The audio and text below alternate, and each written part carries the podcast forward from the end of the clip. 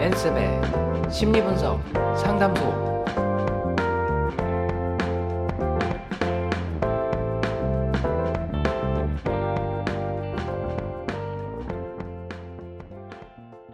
안녕하세요. 일상 속 갈등이나 행동을 강점 성향으로 분석해보는 앤쌤의 심리분석 상담소 그 19번째 시간입니다.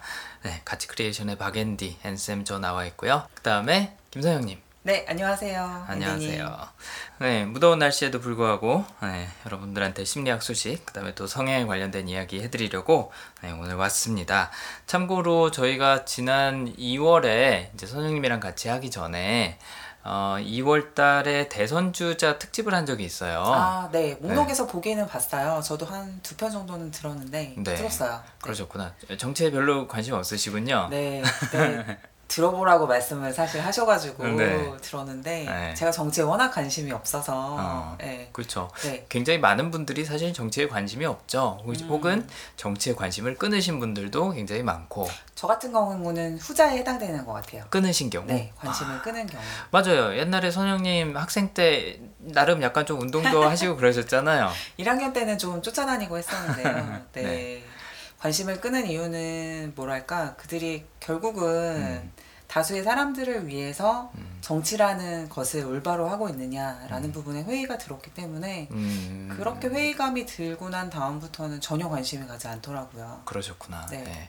그래도 어쨌든 뭐 투표는 해야 되니까. 투표는 해야죠. 네, 네. 투표는 해야 되니까 어, 대선 주자로 나올 만한 분들을 이제 저희가 분석을 해봤었어요. 2월 달에 네. 가장 사실 분석하고 싶었던 거는 안철수. 음, 네. 맞아요. 안철수 의원 같은 경우에는 본인이 말을 굉장히 아끼는 편이라서 사실 성향을 사람들이 잘 모를 것 같아요. 그냥 어떤 이미지인 줄은 잘 아는데 그냥 되게 곱상하고 샌님 같은 이미지라고만 알고 있는 분들이 많을 것 음. 같아서 그래서 이제 좀 분석을 해드렸어요. 네. 해드렸고 그다음에 이제 문재인 어, 의원, 그 다음에 김무성 의원 이렇게 두 명을 했었는데 어, 안철수, 김무성, 문재인 말고도 또 요번에 예, 반기문 예, 아. 유엔 사무총장이 대선 후보로 거론이 많이 되고 있죠. 그래서 이런 이제 대선 후보로 나올 수 있는 사람들을 이제 잠룡이라고 보통 표현을 하죠. 약간 전 예, 처음에 잠재 후보. 판타지 소설 읽는 줄 알았어요. 잠룡? 네. 그랬구나.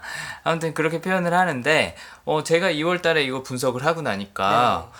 어, 다른 분들이 이거를 참고를 하셨는지, 아. 어, 막 분석을 비슷하게 하시더라고요. 그래서, 어, 이게 꽤 의미가 있구나. 물론 이제 이전에도 뭐 성향 분석 같은 거 정치 프로에서 많이 하고 했는데, 그거를 이렇게 좀 체계적으로 음. 한 적은 별로 없었던 거죠. 그냥 어, 몇- 몇몇 에피소드 갖고 뭐 네. 이렇다 저렇다 이제 경험담이나 뭐 아는 사람들끼리 나와서 얘기를 하고 그랬었는데 아무튼 이번에는 반기문 에, 유엔 사무총장의 에, 성향을 한번 분석을 해볼 예정이고요. 그 다음에 또 재밌는 심리학 소식도 최근에 뭐 언론에서 많이 언급됐던 또 국민들이 많이 어, 걱정하고 있는 부분에 대한 그런 소식도 한 가지 갖고 왔습니다. 아, 예. 네. 그래서 오늘도 아 이거 사실 매회 이렇게 진행할 때마다 진짜 거짓말이 아니라 너무 재밌어요 주제들이 저도 진행을 하는 입장에서 그래서 이전 회보다 훨씬 더 재밌어지는 것 같아요. 아. 네, 이걸 제 입으로 얘기하니까 굉장히 쑥스럽긴 한데 네 지난 회보다도 재밌습니다. 지난 회도 기대해도 재밌었는데 되는 거죠. 네, 그렇죠. 네. 기대해도 괜찮습니다. 네. 네. 일단은 심리학 소식부터 전해드릴게요. 어, 이번 주 심리학 소식의 주제는 성향별 범죄 피해자에 대한 시선입니다. 아, 재밌어요. 재밌죠? 네, 네. 흥미로운 주제예요. 와. 요즘 뭐 강남역 화장실 사건, 화장실 살인 사건, 네. 그다음에 또 최근에 뭐 저희가 에이 설마 경찰이 뭐 뭐 이제 뭐 범죄 저지르겠어 아. 막 이- 이제 반농담으로 이런 얘기도 했었는데 실제로 그런 사, 사건이 저희가 그 방송하고 나서 있었어요. 맞아요. 네, 경찰 두 명이 본인이 담당하고 있던 그런 어, 여고생 학생들을 어, 성폭행하는 사건이 최근에 또 있었어요. 그래서 뭐 아무튼 여러 가지 일들이 최근에 있었습니다. 그 다음에 또 최근에 일어난 범죄는 아니지만 어, 위안부도 사실상은 전쟁 범죄의 음. 피해자거든요. 네. 또 노동에 어, 강제 집용됐던 분들도 네. 있는 거고 음. 아무튼 이런 범죄자 아니 범죄자란다 이런 범죄에 대한 단죄 혹은 뭐 보상을 어떻게 할 것인가에 대해서도 국민들이 의견이 나뉘잖아요. 네. 저는 그게 나뉜다는 게 사실 참 굉장히 이해가 안 가긴 하는데 아, 성향별로 이런 부분이 많이 다를 수 있다는 거죠. 네, 음. 굉장히 흥미롭네요. 사실 그런 의견이 다른 부분들이 사람들이 뭐 찬성하는 사람, 같이 가서 심지어 1인 시위를 같이 해주는 사람도 있고, 또 이제는 그만해라, 보기 싫다, 여러 가지 의견들이 분분한데, 그게 성향 때문이라는 생각을 지금 하게 되네요. 그렇죠. 뭐 사실 가장 큰 걸로는 최근에는 세월호 아, 어, 맞습니다. 아직까지도 뭐 시위나 이런 것들이 진행이 되고 있는데 집회도 네. 그렇고 이런 거에 대해서 뭐 이제 지겹다 그만해라 반대한다라는 분들도 있는 거잖아요. 네. 그래서 어떤 성향의 분들이 이런 시선을 갖고 있는지 어, 연구 결과가 있어서 소개를 우와. 해드리려고 합니다. 네. 저는 정말 궁금한 게, 네. 이런 이런 주제를 정해서, 네. 아, 이런 연구를 해봐야겠어 하시는 분들은, 분들의 내구조가 어떤지, 어. 네, 매우 궁금해지네요. 그렇죠. 뭐 저도 이제 심리학과 나왔는데 어, 저는 대학교 때 논문을 뭘 썼었냐면 어, 그러니까 바일링구얼, 그러니까 이- 언어를 두 개 이상 하는 아. 사람들이 숫자를 외울 때 어떤 언어로 외울 때 더 잘 외울 수 있을까? 이- 이런 가설을 세워갖고 시, 어, 그 실험으로 증명을 했던 게 제 연구 주제였어요. 아, 정말요? 어, 이런 사람들이 그런 질문들을 던지는 거예요. 그런 연구 주제를 네. 그, 그러니까 찾아내는 것부터가 네. 하기감이네요. 저한테는. 그래서 와. 지금 이제 철학 공부 대학원에서 하고 있잖아요. 하면서도 이제 뭐 소논문 같은 거를 써야 될 때가 있어요. 그래서 그런 거 쓰면서도 연구 주제를 정하는 게 사실 제일 어려워요. 제일 어려울 어, 것 같아요. 막상 조사하고 뭐 네. 쓰고 하는 거는 사실은 뭐 노가다라고 음. 보면 되는데 연구 주제 정하는 건 그건 음. 정말로 약간 좀 창의력이 필요한 네. 일이죠. 근데 그런 부분에서 아마 좀 신기하고 계신 거 와, 아닌가 네, 저는 싶네요. 정말 신기합니다. 네. 근데 어쨌든 기본적으로는 자신이 갖고 있는 질문 음. 혹은 주변 사람들을 관찰하면서 생긴 질문에서 시작을 하는 거죠. 네. 그래서 어떤 음, 가설을 세웠고 어, 떤 연구를 했는지 가설을 세웠다기보다 어떤 연구를 진행을 했는지 한번 살펴보도록 하시죠. 어, 하버드 대학하고 보스턴 대학에 있는 심리학자 두 명이서 같이 공동으로 연구를 진행을 했습니다. 하버드 대학의 로란 예미, 그 다음에 보스턴 대학의 리엔 영이라는 심리학자였는데요. 어, 연구 주제는 어쨌든 아까 말씀드린 것처럼 그 피해자들이 범죄 피해자들이 본인들이 그거에 대한 책임을 갖고 있느냐 네. 아니냐 그러면 언제는 그렇게 생각하고 왜 그렇게 생각하느냐라는 질문을 던지면서 사람들의 성향을 두 부류로 한번 여기 이 아, 결과에서는 네. 어, 나눠 볼 수가 있었다 그래요. 그래서 아니 피해자는 피해자지 무슨 피해자에 대한 시선이 있냐라고 이제 되묻는 분도 계시겠지만 아까 말씀드린 것처럼 피해자를 오히려 탓하는 음, 그러니까 가해자가 아닌 피해자를 음. 탓하는 사람들도 있다는 거죠. 어떤 사람들은 피해자를 보면 불쌍하다고 여기고 동정하고 도와주려고 하는 반면에 어떤 사람들은 피해자가 본인이 잘못했기 때문에 그런 피해를 당한 거다라고 생각하는 경우가 있다는 네. 거죠. 가장 흔히 사람들이 언급하는 것 중에 하나가 그 성추행. 네 어, 맞습니다. 성추행이나 성폭행 같은 경우에 뭐 옷을 짧게 입고 다니는 어, 피해자의 잘못이다 뭐 네, 이런 네. 얘기를 하는 경우가 있잖아요. 참고로 그거는 과학적 근거가 전혀 없는 얘기입니다. 네. 옷을 뭐 야하게 입었다 그래서 성폭력이 더 빈번하게 발생하는 거 절대 아니거든요. 네, 그건 과학적으로 이미 검증이 됐는데도 불구하고 그렇게 생각하시는 분들이 계세요. 음, 근데 이제 이런 경우에 예를 들자면 그 피해자가 잘못했다고 생각하는 사람들은 왜 그럴까? 음, 라는 거를 이제 와. 성향의 차이에서 찾아본 거죠. 네 너무 궁금해요. 네, 저도 이 얘기 빨리 전달해 주- 드리고 싶어서 네, 참을 수가 없습니다.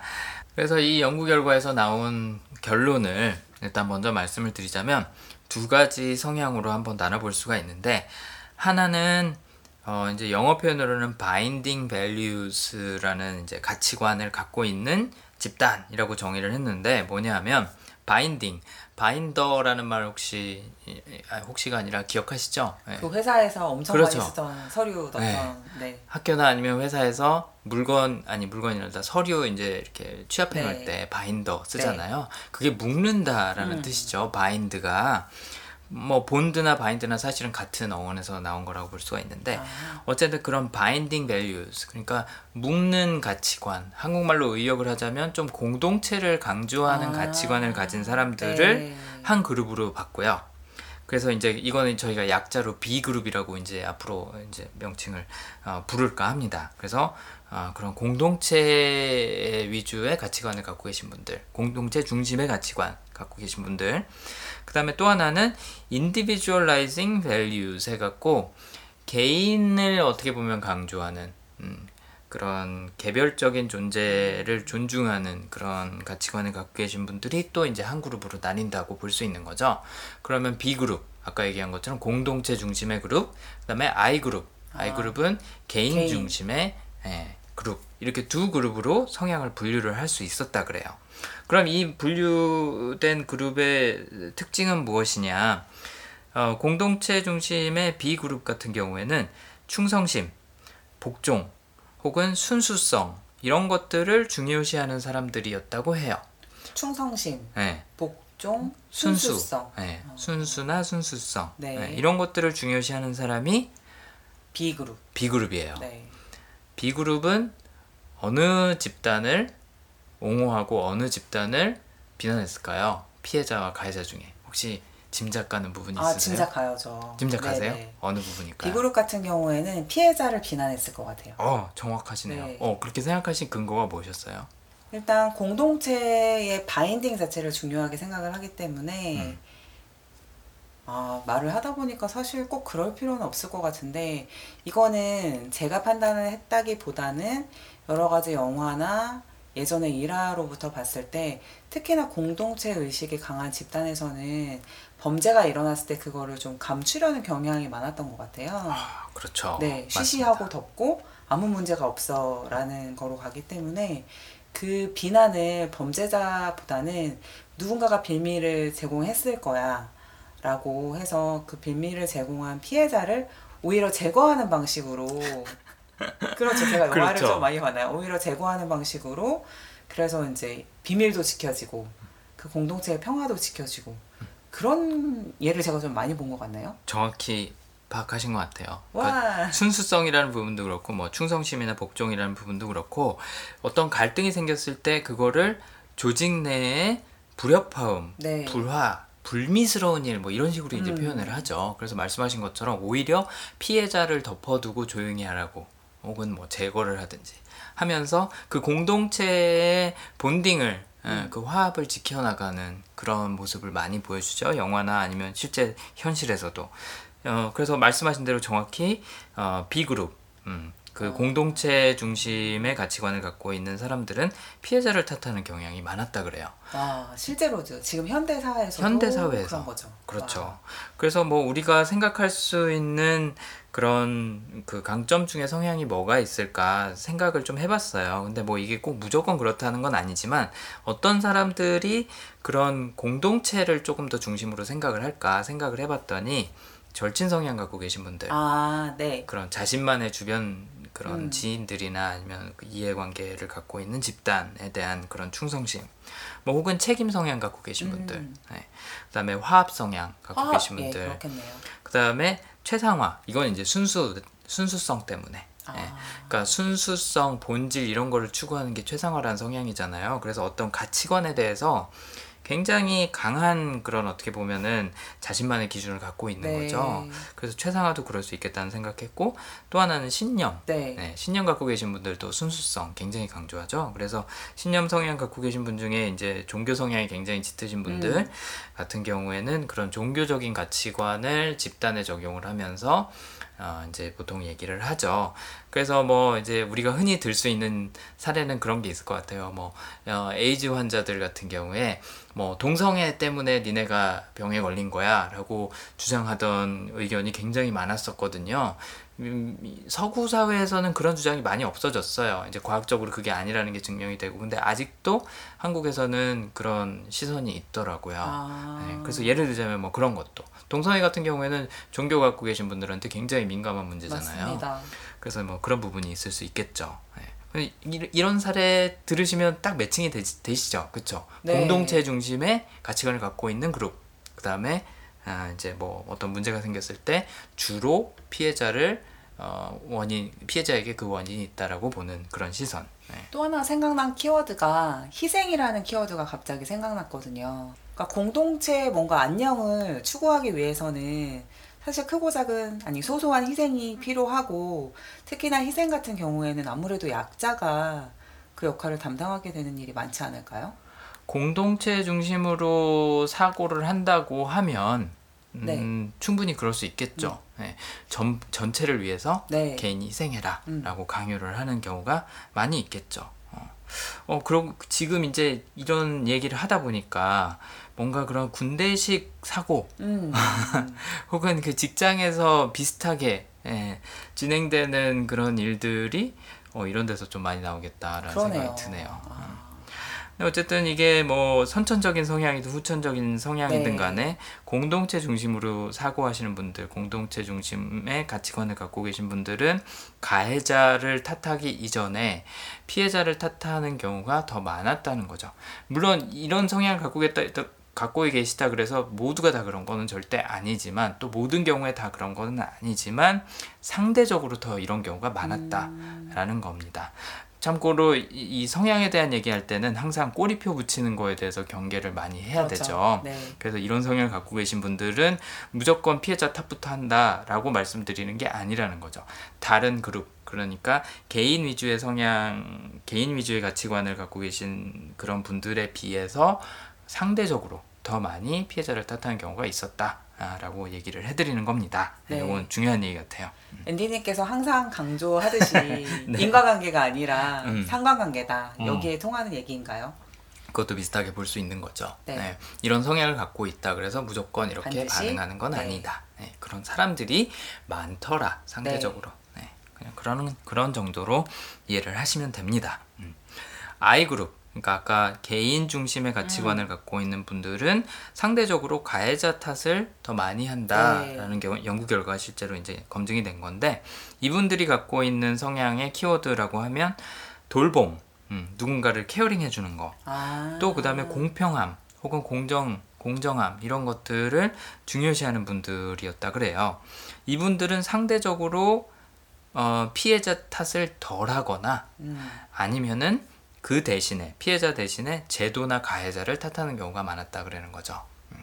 그래서 이제 뭐 아까 말씀드린 것처럼 예를 들어서 성추행을 당했다 그러면은 그 B 그룹 음, 공동체 중심 같은 경우에는 아 그 사람이 뭐 야하게 입었나 보지 뭐 늦은 시간에 괜히 돌아다녔나 보지 뭐 본인이 뭐 유혹의 눈길을 보냈나 보지 뭐 그럴 오해 소지를 만들었나 보지 뭐 이런 이제 얘기를 하는 반면에 음, I 성향 이런 돌보는 것 caring이나 공평함을 중요시하는 성향 경우에는 어, 그 사람이 뭔가를 잘못했다기보다는 음, 안전하지 못한 우리 사회가 문제다. 아니면 뭐 성폭력이나 성추행에 대한 인식의 문제가 아직 많이 부족한 거다.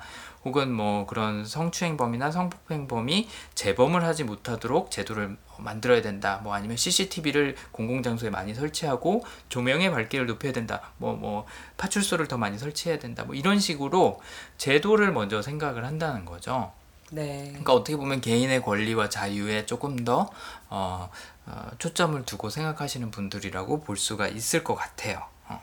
그래서 이제 지금 B 그룹과 I 그룹 음, 공동체 중심과 개인 중심 성향을 이제 반쪽으로 나눠서 얘기를 하고 있지만 사람이 어느 한쪽으로 100%딱 갈린다고 얘기는 할 수는 없어요. 누구나 뭐 다른 성향도 마찬가지지만 조금씩 갖고 있는 거죠. 뭐 어떤 주제에 대해서 혹은 분야에 대해서는 뭐 공동체 중심으로 생각을 할 아. 수가 있고 또 어떤 주제에 대해서는 또 개인 중심으로 생각할 수도 있는 거죠. 네. 그럴 수도 있구나. 네, 그래서 네. 이게 뭐 절대적이라는 얘기는 아니지만 상대적으로 어느 쪽에 더 치우쳐 있냐에 따라서 어떤 식으로 반응할 가능성이 더 높다, 낮다라고 네. 이제 판단을 해볼 수 있는 거죠. 네, 네. 그래서 이제 그 I 그룹 같은 경우에는 대부분의 경우 가해자를 탓할 것이다 피해자보다는이라고 예측을 해볼 수 있다는 네, 음. 그런 의미로 이해를 하시면 될 것 같습니다. 근데 이게 재밌는 게 음, 아까 이제 뭐 절친, 화합, 책임, 최상화, 뭐 아니면 신념 이런 성향들이 어, B 그룹에 속할 거다라고 이제 제가 예측을 했었잖아요. 그러면은 I 그룹에 해당하는 성향은 뭐가 있을까? 또 이제 네, 예측을 해볼 수가. 있겠죠. 네. 뭐 일단은 공평함, 공정성 중요시 한다 그러니까 공정성, 공정성. 성향, 성향 은 당연히 예상을 해볼 수가 있겠고요. 참고로 요게 있다가 어, 저희가 2부에서 얘기할 어, 아. 거에도 연관이 있습니다. 그다음에 포용 어, 성향이 있을 수 있다라고 얘기를 할 수 있을 것 같아요. 음. 그래서 뭐 어느 뒤처진 사람이 있다 그러면은 그 사람까지 같이 끌고 가고 싶어하는 게 포용 성향이 있기 때문에 뭐 누가 잘 못한다 그건 개인의 잘못보다는 그 사람까지 챙겨줘야 되는 제도 어, 시스템의 문제로 본다는 게 이제 포용 성향이 그런 식으로 적용이 될수 있을 것 같고 오히려 범죄를 저질렀다고 해서 범죄자를 비난하는 게 아니라 그 사람이 범죄를 저지를 수밖에 없도록 만든 그런 사회의 어떤 제도나 음. 예, 여기까지 시선을 돌린다는 예, 말씀이네요. 네 그렇죠 그렇게 음. 볼수 있는 거죠 그 다음에 또 체계 어, 제도 그야말로 아. 제도를 중요시하는 분들은 개인이 뭘 어떻게 하는 거는 그거는 뭐 예를 들자면 인간도 제가 맨날 얘기하는 것처럼 동물이기 때문에 그거기 때문에. 네, 어쩔 수 없다. 하지만 그거를 컨트롤하는 거는 제도를 통해서다. 그게 어떻게 보면 문명이다라고 얘기할 만한 사람들이 체계란 성향을 갖고 있을 가능성이 높죠. 그럼 체계 성향을 갖고 있는 분들은 가해자를 먼저 탓할 아, 아, 죄송해요. 피해자를 탓하는 경우는 상대적으로 덜할. 아, 음. 가능성이 높다는 거죠. 그래서 I 그룹에 속한다. 개인 중심 아, 사고나 가치관에 속할 가능성이 높다라고 볼 수 있는 거죠. 우리가 흔히 아는 단어로 이제 이런 개념을 설명을 해보자면 뭐 보수나 진보 뭐 이런 어. 걸로도 설명이 가능하겠죠. 네, 그래서 이런 정치적 성향에 따라서도 어, 피해자를 먼저 탓하냐 혹은 가해자를 먼저 탓하냐도 어, 이제 나뉠 수 있다고 예측을 해볼 수가 아, 있답니다. 네. 굉장히 재밌는 게 지금 보수냐 진보냐 말씀하셨잖아요. 네. 근데 실제 이게 이제 저희가 정치 뉴스를 보다 보면 보수 진보 이 얘기는 굉장히 많이 들어봤는데 단어 그 자체로 의미를 가지고 있잖아요. 보수라는 거는 뭐 옛것의 가치에 좀 머물러 있는 거고 진보는 이제 앞으로 나아가고자 하는 건데 아까 저는 B그룹, I그룹 얘기를 들으면서 B그룹은 좀 old-fashioned다 말하자면 예, 저희가 공동체로 막 3대가 모여 살고 뭐 마을이 다 하나의 공동체고 이런 거는 좀 예전 스타일이고 지금은 하나하나 개인들이 살아나가는 그런 사회로 변화를 하고 있는데 아까 실적 그런 시대에 따라서 좀 변화가 있지 않았을까 하는 생각도 들었거든요. 근데 마침 보수와 진보라고 얘기를 하시니까 그 단어에서 느낌이 좀 오는 것 같아요. 그렇죠. 뭐 이제 우리가 잘 아는 예를 들자면 예를 들어서 보수 같은 경우에는 공동체를 조금 더 중요시하는 경향이 있죠. 음. 공동체가 어떤 형태로 나타나느냐? 보통 전통, 네. 전통적인 가치관을 음. 보존하는 것. 어, 세서 이제 보수냐 진보냐가 갈리는 경우가 많이 있죠. 음. 그다음에 또 보수가 어, 정치적인 보수 성향이 주장하는 것 중에 하나가 작은 정부잖아요. 어, 정부가 별로 개입하지 않는 거를 음. 바라는 거죠. 그러다 보니까 어떤 문제가 생겼을 때 그거는 개인 탓이 되는 거예요. 네. 하지만 성공하는 것도 개인의 몫이다라고 보는 편인 거죠. 반면에 진보는 개인의 인권, 권리를 굉장히 중요시 여긴다는 점에서 I그룹에 해당하고 또 어, 개인은 에, 제도가 국가가 보호해줘야 된다. 음. 어, 복지를 주장하는 측면에서 또 마찬가지로 네. 진보가 I그룹에 해당하는 편이죠. 아. 네. 그렇게 분류를 하면 사실 굉장히 깔끔해요. 네, 깔끔하네요. 물론 보수나 진보가 요, 요 지금 제가 말씀드린 걸로만 분류가 되냐 그렇지는 않습니다. 음. 않지만 어쨌든 지금 말씀드린 내용이 보수나 진보로 분류를 하자면 그렇게 분류가 될수 음. 있다는 거죠 거꾸로. 네. 네. 그래서 이제 이런 성향에 따라서 어, 피해자를 탓하냐 가해자를 먼저 탓하냐가 나뉠 수 있다는 건데 어, 또 각각의 성향이 갖고 있는 특징이 좀 있습니다. 예를 들어서 지금 말씀드린 I 성향 예, 어떻게 보면은 개별 어, 적 성향이라고 볼 수가 있겠죠. 개인의 예, 개인 중심으로 생각하는 성향은 피해자와 가해자를 거의 명백하게 이분법으로 좀 나눠서 보는 경향이 있다 그래요. 아. 어떤 뭐 갈등이나 사건이 생겼을 때 이 사람은 피해자고 이 사람은 가해자다. 음. 아, 라고 나눠서 본다는 거죠. 근데 그 반면에 B그룹, 공동체 중심의 성향 같은 경우에는 피해자가 존재하지 않는 경우에도 누군가가 어, 뭐 이런 갈등의 원인을 제공했다. 마치 그 사람이 가해자가 된 것처럼. 그러니까 아. 피해자를 탓한다는 건 사실 가해자 의미는 알지만 원인 제공자라는 의미잖아요. 네. 근데 피해자가 없는 경우에도 어, 누군가가 이건 잘못한 거다. 어, 이런 갈등의 원인을 제공한 것이다. 라고 평가를 하는 경우가 많다 그래요. 예를 들자면 이런 게 있는 거죠. 혼전 섹스에 대해서 비판을 한다. 혼전 섹스를 함으로 인해서 피해자가 생긴 거는 아무도 없죠. 예, 서로의 동의하에 합의하에 한 거니까 혼전을 섹스하는 게 뭐가 문제냐라고 할 수 있는데 B그룹 공동체 성향 같은 경우에는 이거는 비윤리적이다. 이 사람들이 잘못을 한 거다라고 얘기를 할 수 있다는 거죠. 피해자 가해자가 없는 상황에서도. 또 하나는 뭐 이제 이거는 우리나라에서 흔한 경우는 아닌데 이제 이 경, 어, 미국에서 진행된 연구니까 국기 모독. 국기 모독 같은 경우에는 미국은 미국 국기 되게 좋아하거든요. 성족이요? 성조기 되게 좋아해요 미국 사람들. 좋아한다는 게 뭐예요? 그러니까 그거에 대한 자부심을 굉장히 아, 많이 갖고 있죠. 네네. 그래서 성족이 무늬로 들어간 어. 티를 만든다던가 뭐 성족이 들어간 옷, 그다음에 아. 뭐 건물에 장식하는 네. 음. 거, 뭐 무슨 행사할 때마다 놓고 뭐 이렇게 스포츠 행사할 때 항상 이렇게 국회에 대한 경례 열심히 해요. 우리나라 관공서 저리 가라 할, 할 정도로. 몰랐어요. 어 우리나라 태국기 사랑은 별거 아니에요. 아. 성족이 정말 정말 사랑해요 미국 사람들. 새로운 걸 알았네요. 근데 국기 모독에 굉장히 민감한 분들이 있어요. 네. 그러니까 미국에서 보면 예를 들어서 국기를 예를 들어서 차에다 이렇게 스티커를 붙였다. 아. 라든지 아니면 뭐 옷에 입었다. 미니 스커트로 입었다. 어, 미니 스커트로 입었다. 이런 거 뭐 비키니로 입었다. 음. 이런 거에 대해서 어, 저거는 신성하지 못하다. 국기에 대한 모독이다라고 굉장히 기분 나빠하는 분들이 있다는 거죠. 그 상황에서 누가 그런 피해자가 생겼냐?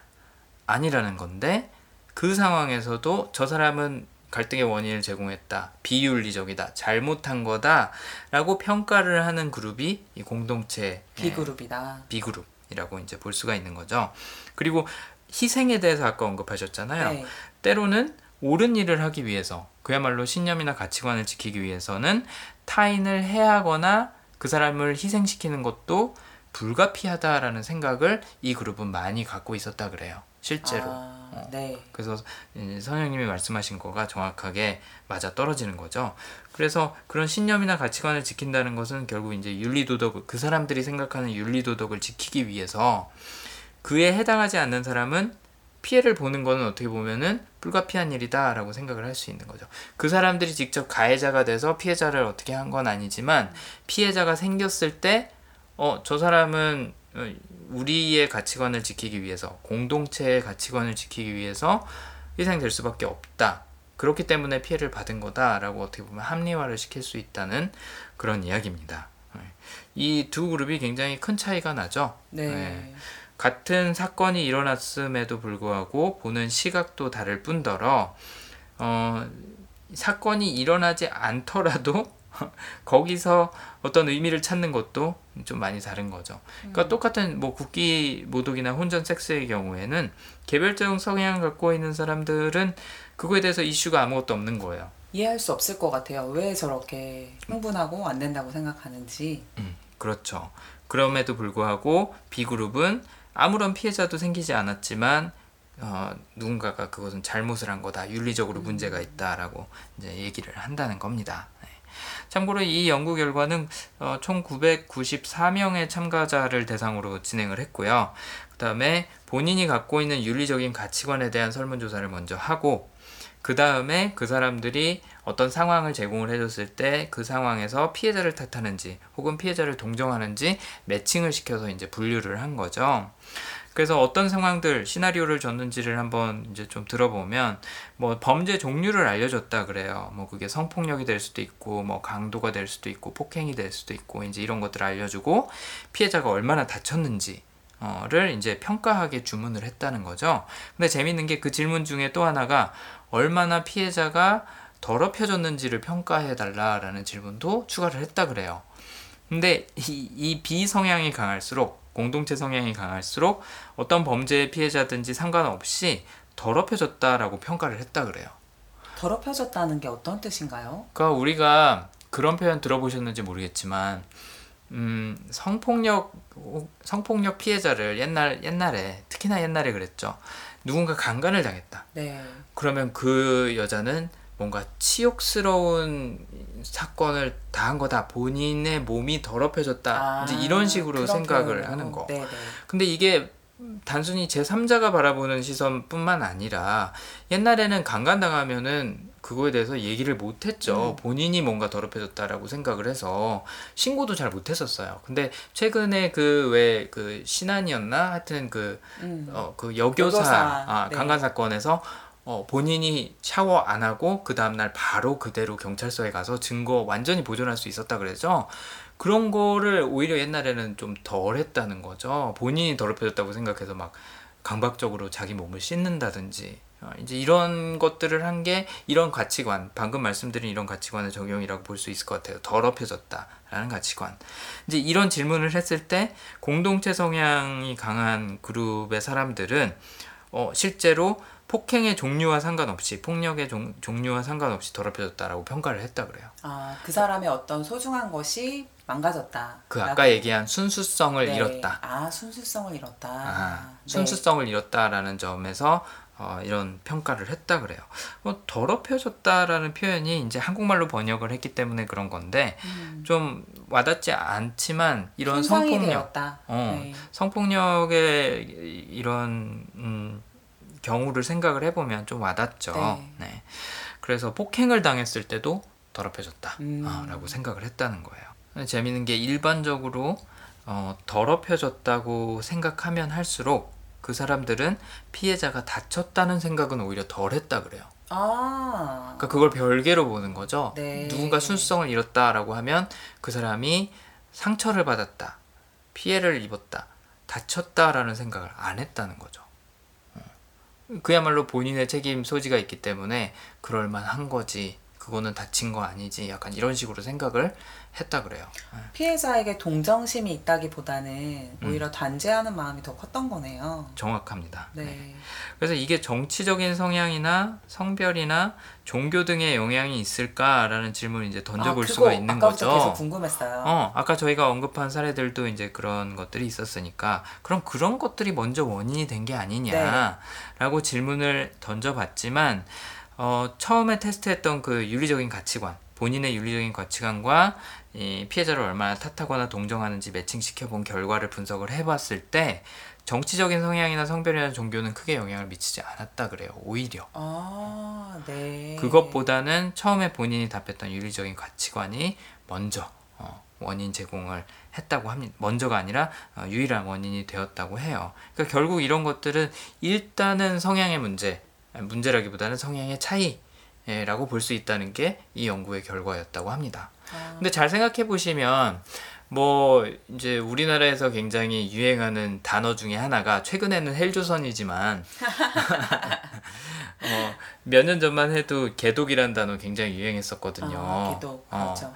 어, 그게 이제 뭐 어떻게 보면 줄임말이라고 볼 수 있는데 뭐 개 같은 뭐 기독교 약간 이런 식으로 보는 거죠. 그럼 기독교 신앙을 갖고 있다 그래서 무조건 다 개 같냐? 굉장히 성급한 일반화죠. 네. 왜 여기서도 이제 말하는 게 그런 겁니다. 특정 종교를 갖고 있다 그래서 어떤 그 피해자를 탓하거나 피해자를 동정하는 정도가 차이가 있는 게 아니라 개인적인 윤리적인 가치관에 따라서 달라진다. 아. 그러면 이걸 어떻게 해석할 것이냐? 네, 네. 그런 성향을 갖고 있는 사람들이 본인이 가진 종교나 정치적인 신념을 피해자를 탓하는데 혹은 활용해서. 그렇죠 가해자를 옹호하는데 예, 합리화의 도구로 쓴다라고 볼 수 있는 거죠. 아, 뭐 실제로도 그렇잖아요. 성경 구절 아무데나 갖다 붙이는 사람들 참 많아요. 본인의 많아요, 목적대로. 많죠. 네.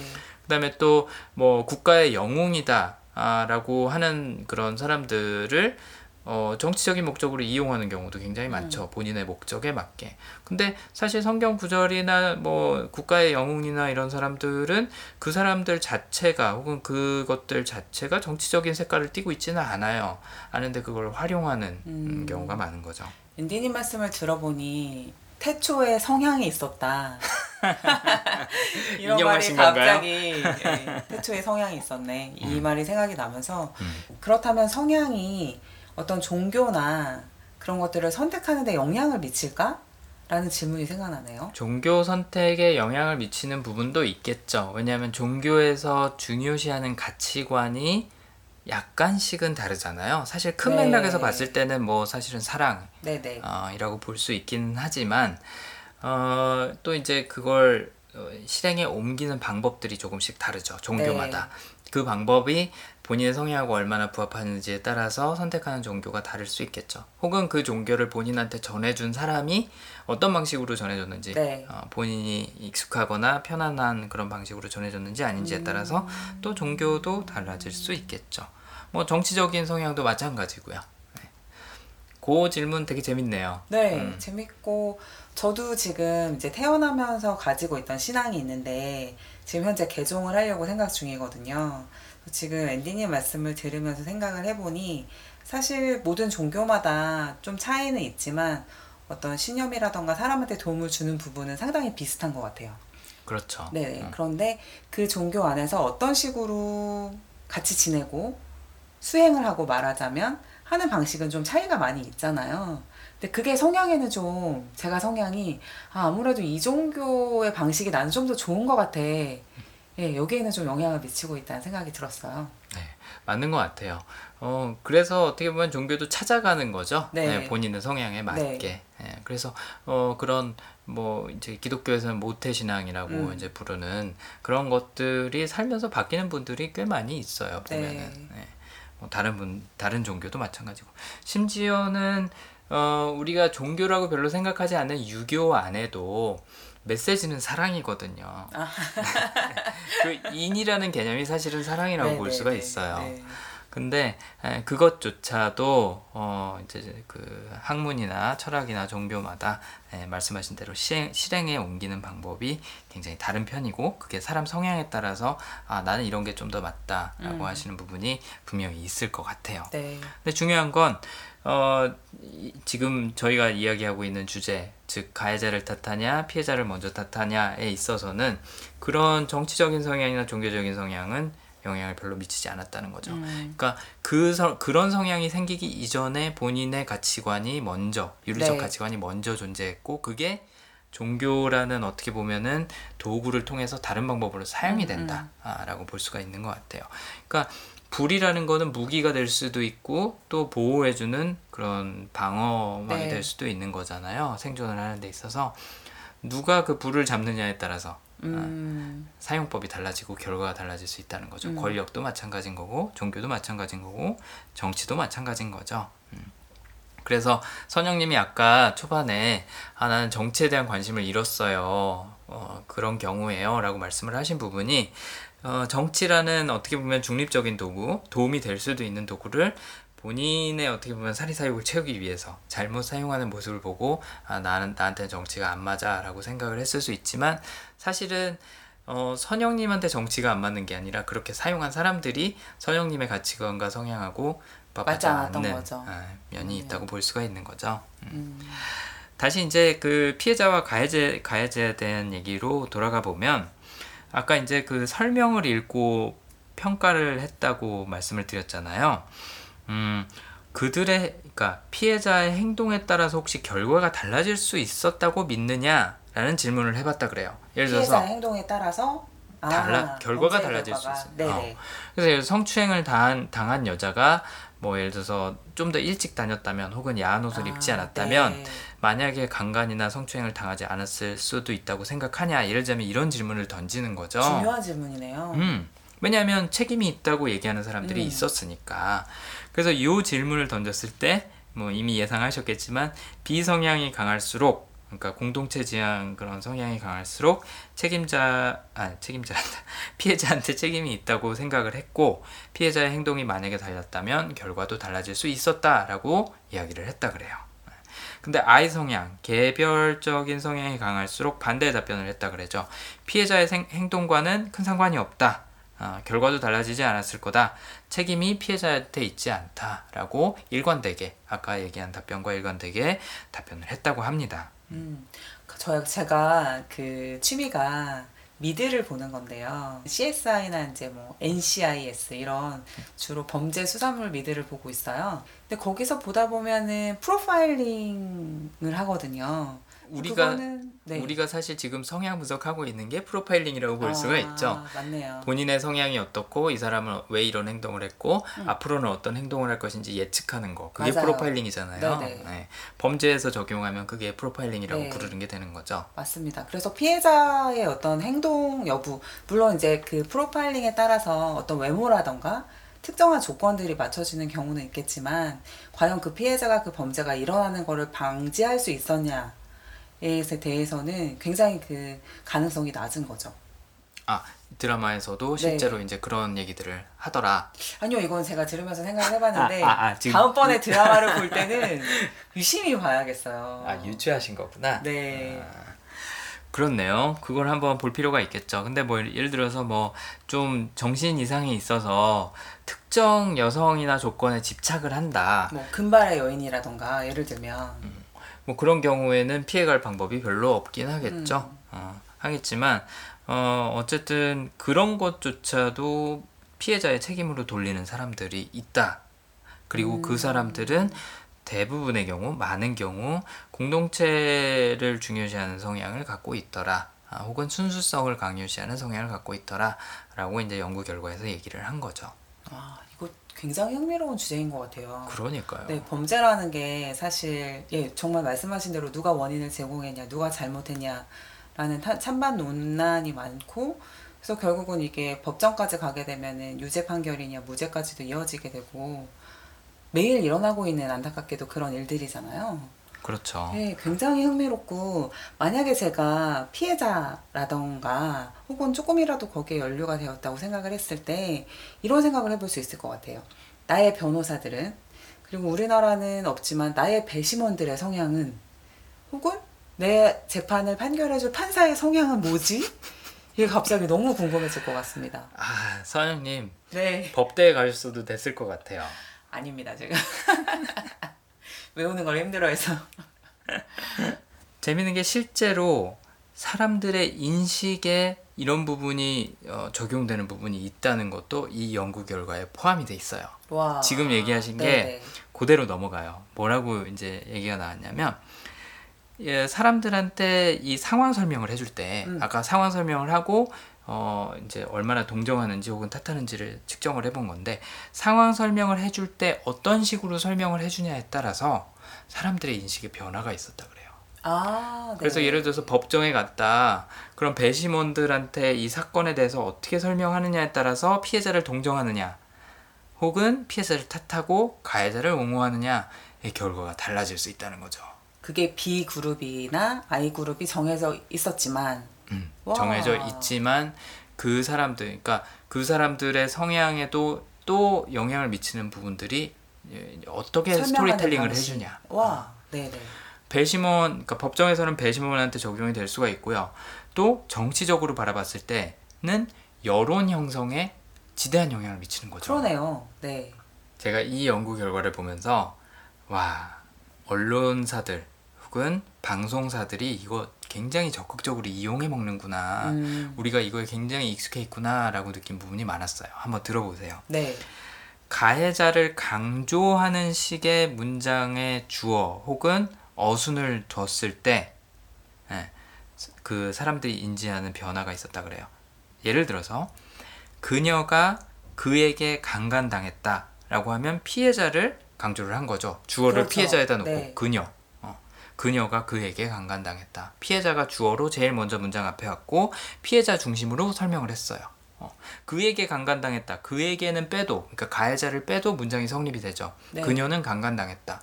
보통 우리가 범죄 그에 대해서 설명을 할 때, 뭐 뉴스 같은 거 보도할 때도 생각을 해보시면, 뭐, 뭐, 뭐 서울시 무슨 구 무슨 동에 사는 서른 몇 살의 김모 여인이 뭐 새벽 몇 시에 귀가하던 중 뭐 어디서 강간을 당했습니다. 이런 식으로 피해자 위주로 설명을 하잖아요. 그랬네요. 어, 대부분의 경우가 그래요. 가해자는 사실 얼굴도 가려주는 경우가 많아요. 네. 우리나라에서는 공개를 안 하죠. 그렇게 설명하는 게 피해자를 강조하는 거고요. 가해자를 강조하는 경우에는 예를 들자면 서울 뭐 뭐뭐 뭐 무슨 동에 사는 모모 씨 어, 어, 서른 몇 살의 남성이 어, 지나가던 뭐 뭐 누구 누구 그녀를 뭐 강간했다. 뭐 아니면 지나가던 뭐 무슨 무슨 몇 살의 여, 여인을 강간했습니다. 이런 식으로 설명을 하면 가해자 위주의 설명이 되는 거죠. 그가 어, 범죄자를 주어로 놨고 문장 앞에 있고 그다음에 문장 전체가 가해자 중심으로 설명이 됐죠. 그래서 아까 이제 제가 두 번째 설명한 경우 피해자보다 가해자를 먼저 강조한 경우에는 비성향이든 아이 성향이든 공동체를 중요시하든 개인을 중요시하든 상관없이 피해자를 탓하거나 피해자한테 책임이 있다고 생각하는 비율이 낮아졌다 그래요.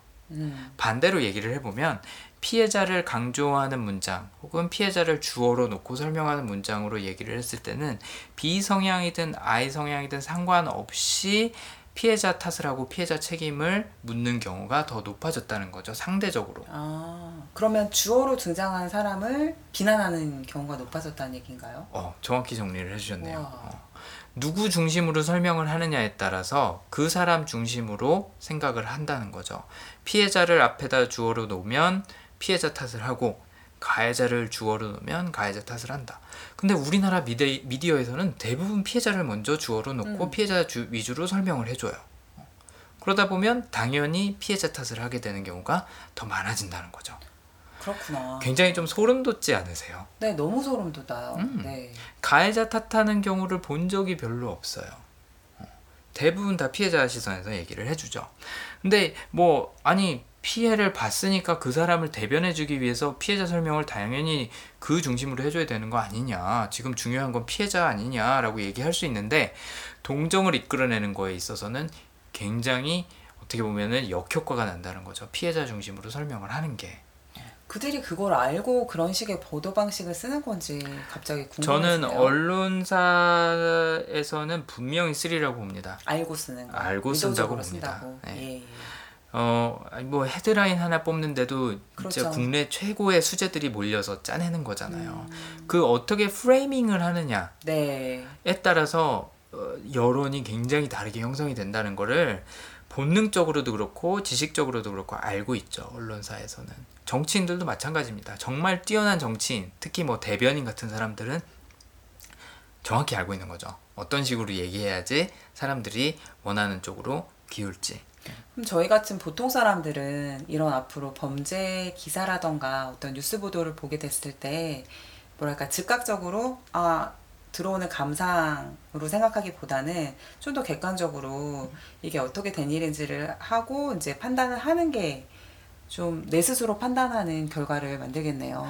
그렇겠죠. 조금 더 비판적인, 음, 중립적인 관점에서 보자면 그렇게 해야겠죠. 네. 근데 문제는 피해자 중심의 설명을 들었을 때, 네. 이미 한번 들었을 때 음. 그 효과가 있다는 거예요. 기분이 아주 나쁩니다. 어. 네.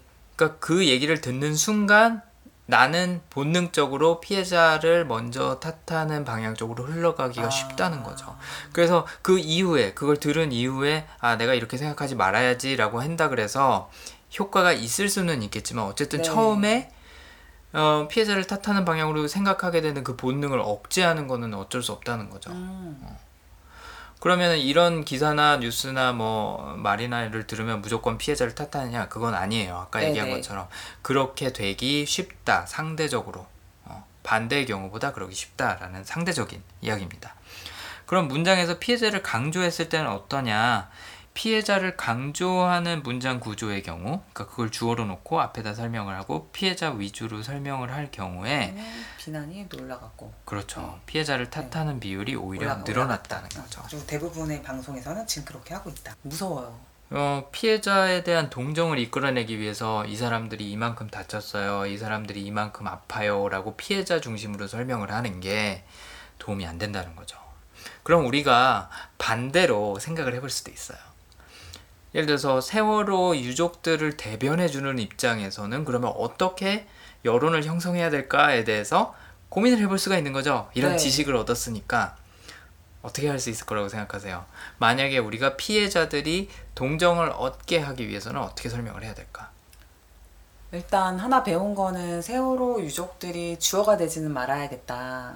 음. 라는 건 배웠는데 그러면 정부의 잘못으로 혹은 관리 체계의 미비로 인해 유족들이 오늘날 이렇게 고통을 받고 있다. 가해자가 피해자에게 얼마나 상처를 입혔냐를 얘기를 네. 하는 거죠. 가해자가 어떤 잘못을 했고 어떤 파렴치한 짓을 했는지를 얘기를 하면 할수록 피해자에 대한 동정은 오히려 더 올라갈 수 있다는 거예요. 음. 비성향이나 알성향이나 마찬가지로 이거 재밌죠. 되게 신기하네요. 그러니까 어떤 성향을 갖고 있느냐에 따라서 어떤 사건이 일어났을 때 그걸 바라보는 시선은 달라요. 네. 하지만 상대적인 기준, 그 나름대로 각자만의 그룹을 떼놓고 봤을 때, 각자만의 기준으로 봤을 때 상대적으로 어떤 식으로 설명을 하냐에 따라서 얼마나 더 그 피해자를 동정하냐가 달라질 수 있다는 거예요. 많이 그러면은 달라질 수 있겠네요. 그렇죠. 그러면은 대상이 보수냐 진보냐에 상관없이 이거에 대해서 설명하는 그 방법의 방법을 잘 선택을 하면 양쪽 집단에 같은 효과를 낼 수 있다는 거죠. 음. 어, 저는 이거 굉장히 굉장히 읽으면서 재밌었어요. 네. 아, 이건 정말 도움이 많이 된다. 그래서 지금 이제 세월호 얘기를 했는데 예를 들어서 세월호 유족들의 피해에 집중을 하고 싶다면 그러니까 그들의 그들을 보호해주고 대변해주고 싶다면 첫째로는 말씀하신 것처럼 세월호 유족들이 얼마나 피해를 받는지를 먼저 얘기를 하는 게 아니라 정부가 어떤 잘못을 했는지 어떤 것들이 비합리적이었는지를 자꾸 얘기를 하는 게 더 효과적이라는 거죠. 그리고 그 피해가 어떻게 피해자들한테 전달이 됐는지는 두 번째로 얘기를 하는 거. 중점은 정부에 맞춰져 있어야 된다는 거죠. 정부와 또 뭐 국정원 그 이- 이외의 뭐 기관들, 뭐 기업들 이런 쪽에 초점이 먼저 맞춰져 있어야 된다는 거죠. 근데 저는 재밌는 게 어, 이걸 실제로 하고 있는 데가 있어요. 어디예요? 딴지. 딴질보. 어, 그뭐 벙커원에서 팟캐스트도 하고 뭐 방송도 하고 하잖아요. 거기서는 유족들에 집중 안 해요.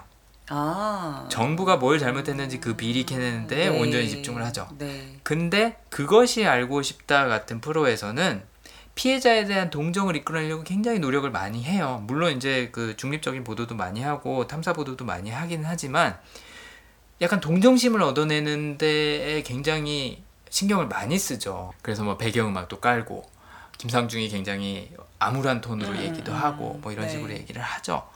근데 그게 나쁘다는 게 아니라 정말 정말 도움이 되려면 이 연구 결과가 만약에 어, 성립이 된다라고 하면 정말 도움이 되려 그러면 딴지처럼 해야 되는 거죠. 그러네요.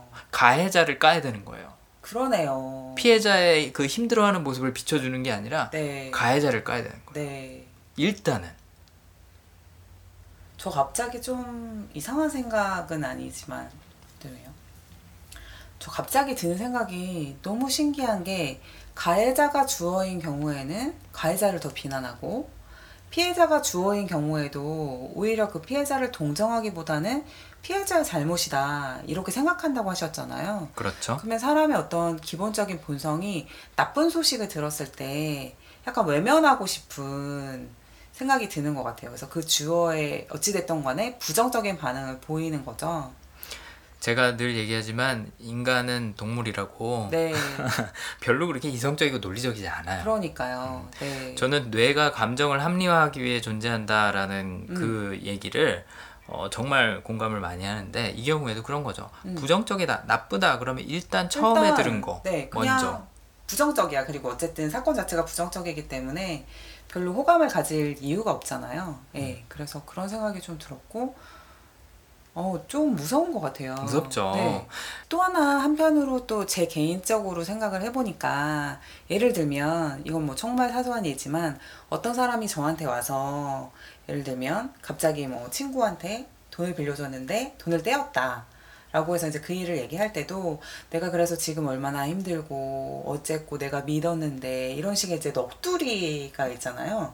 이런 넋두리를 하는 것보다 차라리 정말 사실적으로 그 친구가 나, 나한테 와서 이렇게 얘기를 했고 그래서 나는 빌려줬고 그래서 언제 했는데 돈이 들어오지 않았고 이렇게 얘기를 해주는 게 훨씬 그 친구를 도와주고 싶은 마음 피해자에게 호감이 들었던 것 같아요. 근데 지금 생각을 해보면 주어가 바뀐 이유도 있는 것 같고 또 하나는 그렇게 얘기를 하면 조금 감정적인 피로가 줄어드는 것 같아요. 이건 물론 제가 공감이 있는 사람이라서 감정적인 피로를 더 많이 느낄 수도 있겠지만 어쨌거나 그걸 같이 해결해 주고 싶잖아요. 또 사람이. 그런데 이게 너무 감정적으로 이제 저한테 기대를 해오면 힘든 거죠. 근데 객관적으로 얘기를 해주면 훨씬 쉽잖아요. 그렇죠. 그 친구가 잘못했네. 얘기를 잘못했네. 너를 속였네. 이렇게 하면 훨씬 좀 쉬운 것 같습니다. 뭐 지금 또 드는 생각이 그런 법정 드라마를 보면은 피해자를 과도하게 그렇게 동정하는 분위기를 잘 안 만들어요. 보면 굉장히 의연하고 꿋꿋하고 뭐 그런 사람으로 그리는 경우가 많거든요. 피해자를. 네. 어. 심지어는 그런 사건이 있던 후에도 굉장히 잘 지내려고 노력하고 있다. 약간 음. 이런 모습을 보여주는 경우가 많죠. 법정에서도. 네네. 근데 가해자 얘는 얼마나 파렴치한 놈인지 한번 봐라. 이런 식으로 변호하는, 변호하는 경우가 영화 속에서는 적어도 어, 많이 있었던 것 같아요. 음, 오히려 설득력이 음. 더 많이 있었던 것 같아요. 네. 그래서 어떤 식으로 스토리텔링을 해주느냐, 아, 또는 어떤 식으로 질문을 하느냐에 따라서 여론이 굉장히 달라질 수 있다는 거죠. 네. 늘 말하지만 정말 인간은 동물입니다. 네. 내가 생각하는 대로 되지 않아요. 어, 내가 믿는 대로 잘 안 되는 거고. 그래서 예를 들어서 언론에서도 프레이밍을 할때 어, 강간 피해자다. 그러면 그녀가 얼마나 힘들지 한번 생각해 보세요. 어, 라는 것보다 그 남자는 왜 본인이 강간을 해도 괜찮다고 생각을 했을까요? 예를 들자면 이런 질문을 던지는 것이 피해자에 대한 동정심을 유발하고 또 어떻게 보면 정의를 구현하는 데는 더 효과적인 프레이밍이라고 이제 이 연구 결과에 따르면 얘기를 한다는 거죠. 그럴 것 같네요. 음. 네. 그래서 어, 오늘 선영님이 굉장히 중요한 정리를 해주셨어요. 본인이 힘든 일이 있으면 내가 얼마나 힘들지 넋두리하거나 하소연하지 말고 음, 상대방에 대해서 어, 가해자에 대해서 얘기를 해라 네. 아, 라는 이야기를 제 해줬죠. 사례도 다음번에는 말씀해 드릴게요. 저 지금 아 이걸 어딘가에 써먹어야겠는데 이런 생각이 마구 들었습니다. 음, 아, 방송에서 얘기해 주시는 건가요? 아니면 사적으로? 제가 방송에서 얘기해 드릴 수 있는 거면 어. 얘기해 드릴게요. 알겠습니다. 한번. 그렇지만 우리는 다른 분들의 사례도 손꼽아 기다리고 있어요. 네, 기다려 보겠습니다. 네.